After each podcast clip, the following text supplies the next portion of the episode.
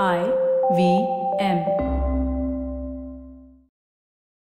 घड़ी की टिक टिक पर समय हो चुका है कहानी सुनने का।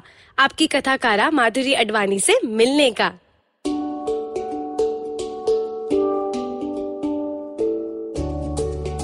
टपरी पर बातचीत करते करते एक दूसरे के अलग अलग अनुभवों के बारे में हमें जानने को मिलता है। इतना ही नहीं, इन अनुभवों के सिरों में हम अपने भी कई अनुभव जोड़ते हैं। जिसमें शायद कोई कहानी हो? कैसे? चलो सुनते हैं इस कहानी में।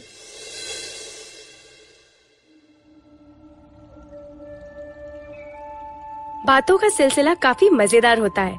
कुछ समय कॉफ़ी के दो कप पर किस्सों को सुनाने में निकल गया तो बाकी का समय टपरी जैसी छोटी जगह जहाँ टेबल, कुर्सी और कई सारी बत्तियाँ थी, वहाँ चाय के बीच बत्ती आने में निकला। इस सिलसिले में शामिल थे तीन दोस्त, एक रन सिंह दूसरी देश पांडे और तीसरी अडवाणी। तीन दोस्तों के नाम रमेश, पिया, सिद्धि, या तो आदिल, अफसाना, मेहरीन, या तो बबन निकिता, जुमिला। ऐसा होना चाहिए ना? ये रन सिंह देश पांडे और अडवाणी कहाँ से आ गए?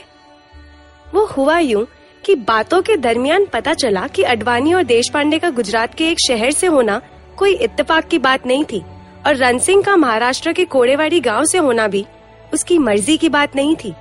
इनके उपनाम, यानी इनकी सरनेम्स, इनकी सामाजिक सीढ़ी पर जगह दिखा रहे थे। और बातचीत के दरमियान ये तीनों हाथ पकड़कर एक एक सीढ़ी साथ में चढ़ रहे थे। एक आलिशान कैफ़े के सफ़ेद कप के अंदर वाली डिज़ाइनर कॉफ़ी का सिप लेते हुए अडवाणी ने बात शुरू की एक बिल्ली की। वो बिल्ली जो सुबह को देश पांडे के पीजी के नीचे वाले बरामदे में घायल पड़ी थी। देश पांडे और अडवाणी दौड़ लगाकर उसकी मदद को पहुँचे। सारे एनजीओ से जब आज हमारी एंबुलेंस की सेवा बंद है मैडम, आज अस्पताल फुल है। आज कार्यकर नहीं है। सुनने के बाद देश पांडे बोली, वो झाड़ू लगाने आती है ना, उनको ढूंढते हैं। उनको पता होगा कि क्या करना है। ये बिल्ली तो मरने वाली है। अडवाणी ने कुछ क्षणों तक उसके गर्दन से लेकर सिर तक जाते खुले घाव में चल रहे कीड़ों को निहारा और कहा हम्म मरने वाली है ये। पर इसकी सांस तो अभी भी चल रही है। इसे मारना तो हमें नहीं आएगा यार। एक मिनट। जो काम झाड़ू लगाने वाली को आना चाहिए, वो हमें क्यों नहीं आता? या हमें यूँ क्यों लगता है कि उसी को आना चाहिए? देश पांडे ने कुछ सोचकर कहा। अडवाणी ने इस ख्याल में जुड़ते हुए कहा हाँ मरते हुए जानवर, नाली का कचरा, ये सब ची गंदा है करके हम कोशिश भी नहीं करते ना? ये तो दूसरों का काम है, झाड़ू वाली का। जब झाड़ू वाली कमला बेन ने भी बिल्ली को हाथ लगाने से मना कर दिया, तब एक आवाज़ सुनाई दी। शुभो शुभो, अरे मेरा शुभो इधर है। कितना ढूंढा ऐसे रात को। देखो क्या हालत हो गई। मेरे पास रहता तो कुछ नहीं होता। बाजू वाली वासु आंटी ने बोलते बोलते अधमरी बिल्ली को पेपर से उठाया और अपने खुफिया घर की ओर अपने शुभो को लेकर चली गई। बिल्ली के सिर के मांस को खाते हुए कीड़े, मरती गंध की लहर कमला, देशपांडे और अडवाणी के नाक पर छोड़ गए। अरे, ये तो मरने वाला बिल्ली है। ये आंटी उसे इसमें ऊपर से देख रही। सोनाली बेन ने जुड़ते हुए कहा, पागल है ये औरत।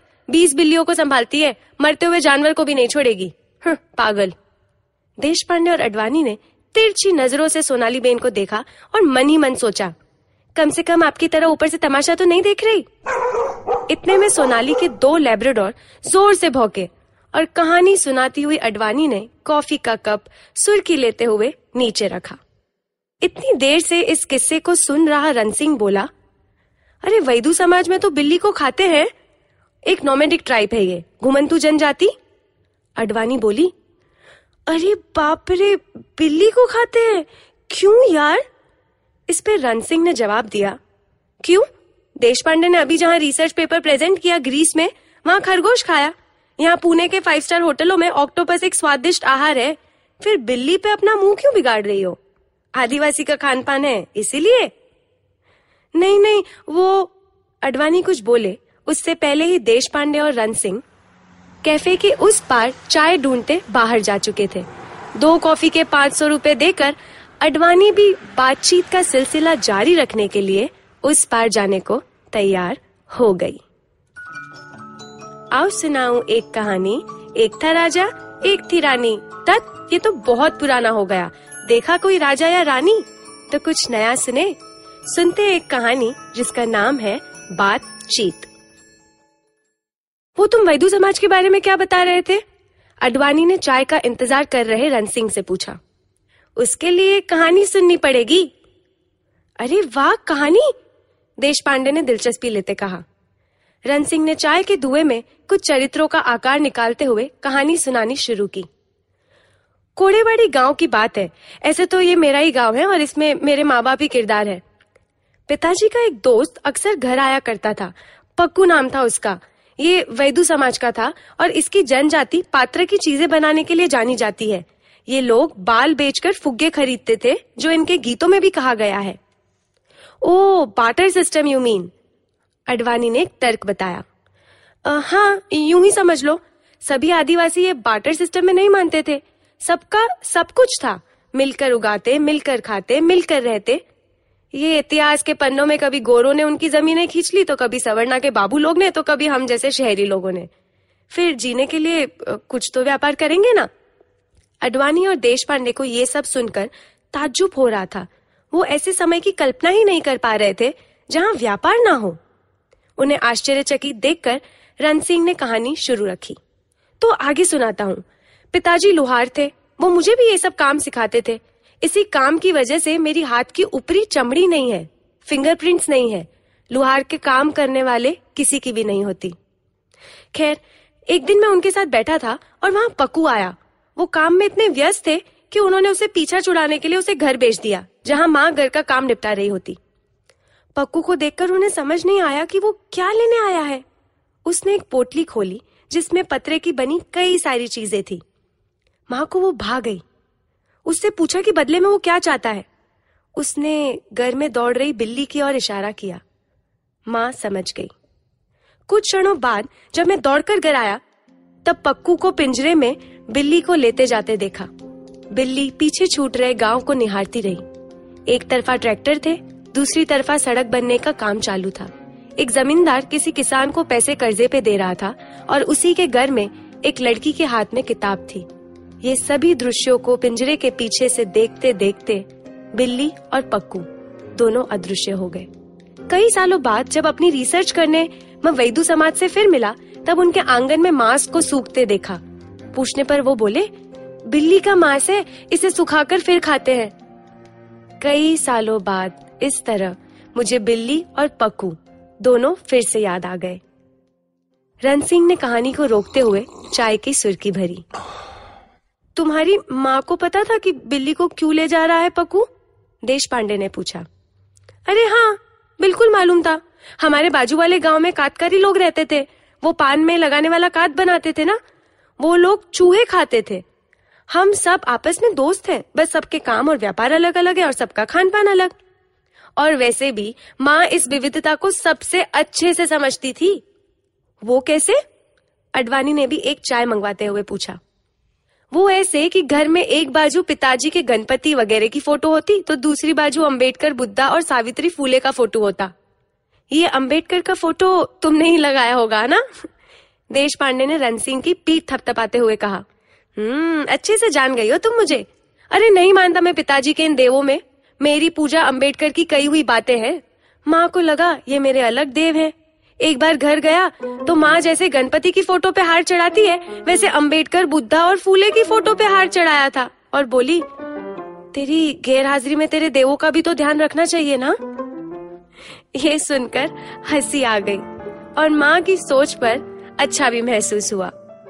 इस पर अडवाणी ने अपनी माँ को याद करते हुए कुछ कहा। मेरी माँ भी इस विविधता की प्रतिनिधि है।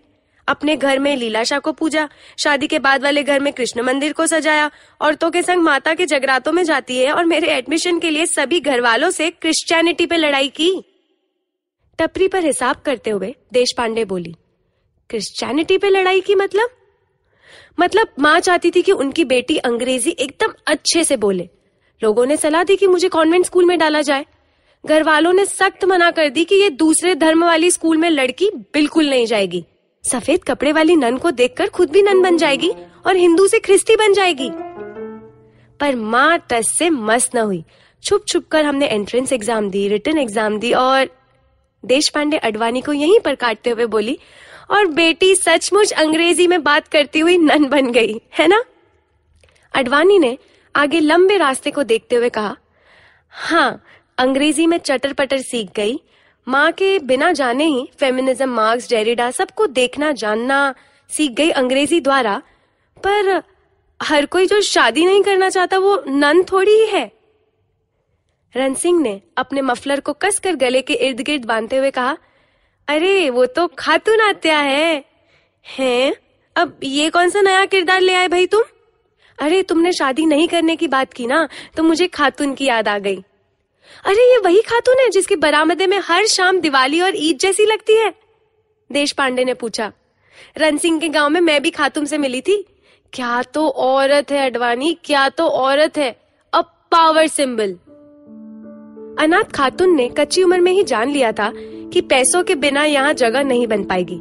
जल्दी रहीम चाचा से बॉम्बिल मच्छी का व्यापार सीख लिया।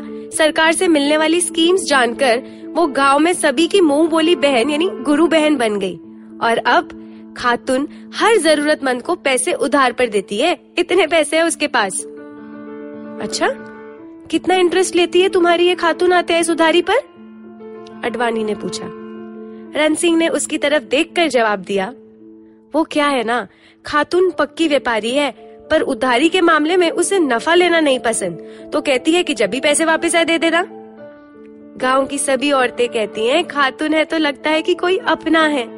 गाँव के हर छोटे से बड़े उत्सव पर खातून के पैर समझो लक्ष्मी के पैर है, या यूँ कहूँ कि बुद्ध के वचन के बराबर है। अडवाणी देश पांडे और रन सिंह। तीनों रास्ते पर चलते चलते अपने दृष्टिकोण से इस खातून के हाव भाव वेशभूषा उठना बैठना सबकी कल्पना करते हुए चलते जा रहे थे। इस चुप्पी को तोड़ते हुए देश पांडे का फ़ोन बजा। वो अपनी माँ से बात कर रही थी। हाँ मम्मी, कल बैठकर बनाते हैं। हाँ हाँ मैं मदद कर दूँगी, साथ बनाएँगे। उसने जैसे ही फ़ोन रखा रन सिंह ने पूछा, क्या बनाने वाली है तुम माँ के साथ? एक मिनट, मैं सोचता हूँ। पूरन पोई या आंटी की वो फ़ेमस शिंदाने वाली चटनी? देश पांडे हंस पड़ी। दो औरतें मिलकर सिर्फ़ खाना ही बना सकती है क्या? तुम्हारी खातून के गुण यहाँ वहाँ से हमारी माँ में भी झांकते हैं? इस पर अडवाणी ने पूछा तो आखिर क्या बनाने वाली है तू अपनी माँ के साथ? देश पांडे बोली, उनका रेज्यूमे। माँ ने कई सालों तक रेलवे में नौकरी की, पर वो बड़ा उब गई थी। इसलिए फिर अपनी दुकान खोली छोटे मोटे इन्वेस्टमेंट करके ज्वेलरी की शैम्पू की मॉइस्चराइजर की। अब दुकान को बंद हुए भी काफ़ी साल हो गए। वो फ्रीलांसिंग का काम करना चाहती है। हमारी तरह पंच इन पंच आउट वाले ऑफ़िस आवर्स ना उसे समझ नहीं आएँगे। तो थोड़ा फ्रीलांस पे अगर कुछ मिल जाए एचआर वगैरह, सोच रही है। उसके लिए रेज्यूमे बनाना है संयुक्त देश पांडे का। ये सुनकर रणसिंह और अडवाणी के भोए ऊँचे हो गई। वो भी शायद अपनी माँ के बारे में सोचने लगे थे। बाकी का रास्ता बिना किसी बातचीत से कटा। इन सभी बातों का मिश्रण अभी दिमाग में अलग अलग जगह ढूंढ ही रहा था कि तीनों के पाँव एक साथ रुक गए। वो तीनों देशपांडे के नीचे रहने वाली वासु आंटी के घर के बाहर रुक गए थे। वो वासु आंटी जो सुबह को अधमरी बिल्ली को शुभो शुभो बुलाकर अपने घर में ले गई थी। वासु आंटी पर्पल साड़ी में तैयार होकर दरवाजे पे खड़ी थी। और उनके बॉडीगार्ड समान तीन बिल्लियाँ उनके पैर के आसपास घूम रही थी। उनके हाथ में पिंजरे जैसी टोकरी थी, जिसमें एक बिल्ली थी। शायद शुभो ही था। देश पांडे अडवाणी और रणसिंह ने वासु और बिल्ली को जाते हुए देखा। बिल्ली पीछे छूट रहे, उस शहर को निहारती रही। एक तरफा मॉल्स थे, दूसरी तरफा शहर में चल रहा मेट्रो कंस्ट्रक्शन एक पॉलिटिशियन किसी रैली पे नफरत से भरे शब्दों को तोल रहा था। तो वहीं देश पांडे, अडवाणी और रणसिंह जैसे कई दोस्त बनकर बातचीत कर रहे थे। ये सभी दृश्यों को पिंजरे के पीछे से देखते देखते बिल्ली और वसु आंटी दोनों अदृश्य हो गए। अडवाणी को वसु आंटी में पक्कू दिखा, देश पांडे को उनमें खातून दिखी और रणसिंह अभी भी उसी टोकरी के अंदर बिल्ली को देख रहा था जिसने उसे फिर से अपने गाँव कोड़ेवाड़ी की याद दिला दी थी। इस बातचीत के बाद तीनों के मन में फिर से कई सारी बातों का सिलसिला जारी हो चुका था, जो वसु और उस अदमरी बिल्ली से लेकर उनके अनुभव के पिंजरों पे छलांगे मारता, बस चलता जा रहा था।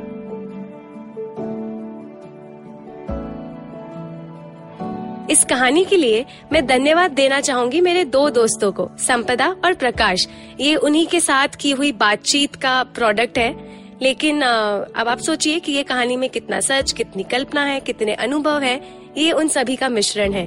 Thank you so much Sampada and Prakash for having a great conversation with me इस बातचीत को जारी रखते हैं। अगर आपको ये कहानी पसंद आई तो हर गुरुवार मुझसे मिलने ज़रूर आना।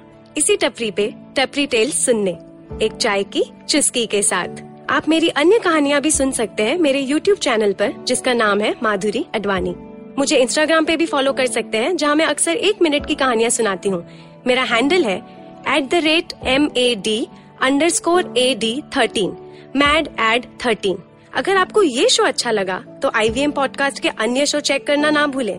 I V M podcast app पर या I V M podcast dot com हमें सोशल मीडिया पे भी आप फॉलो कर सकते हैं। हम हैं at the rate I V M podcast Facebook पे ट्विटर पे और इंस्टा पे।